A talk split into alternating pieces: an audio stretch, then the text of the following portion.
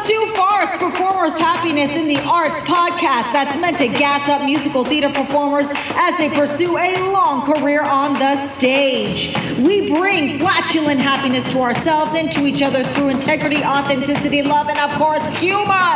All guests on this podcast are out to help musical theater performers, and while we do it, ah, we may laugh at the simple things like the word penis. Penis. Hello, musical theater performers. Jenna Kantor here. I want to talk about how to build a relationship after getting rejected, after getting a no, after getting a thank you at the end of a, an audition.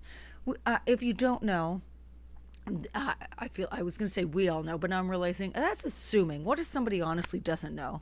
At the end of a at the end of an audition, I think the commonly accepted method, uh, say you're in the audition room and they say thank you, and you say thank you and and you smile and, and leave. If they're not engaging further and asking you any more questions say thank you smile and then leave. But i want to go a little bit further for you to understand like the value of of gradually building a relationship with someone. So when you keep coming back to the same person auditioning for the same show you are gradually building a relationship with this person. In this case naturally because you're going to keep showing up they're going to keep being behind that table so you're going to see them over and over again. And you'll go back in happy, you know, happy to be there, do your thing. If they just say thank you, thank you, boom. If they ask you more questions, that's great. They may ask you more questions, all that kind of stuff. You, go take the lead of the person behind the table. Got it. But ways you can level up is by continually showing up. That is a big thing. It is by continually showing up. Another thing is working on your craft. If you're coming back and just doing the same thing every time and not trying to keep elevating it in some way or feeling connected, then you're doing yourself an injustice, sure, but you're also doing an injustice, uh, injustice on growing that relationship. Yes, obviously there's going to be exceptions where you're being called back every time because of a specific song you choose. Blah blah blah. They're like, oh my god, amazing.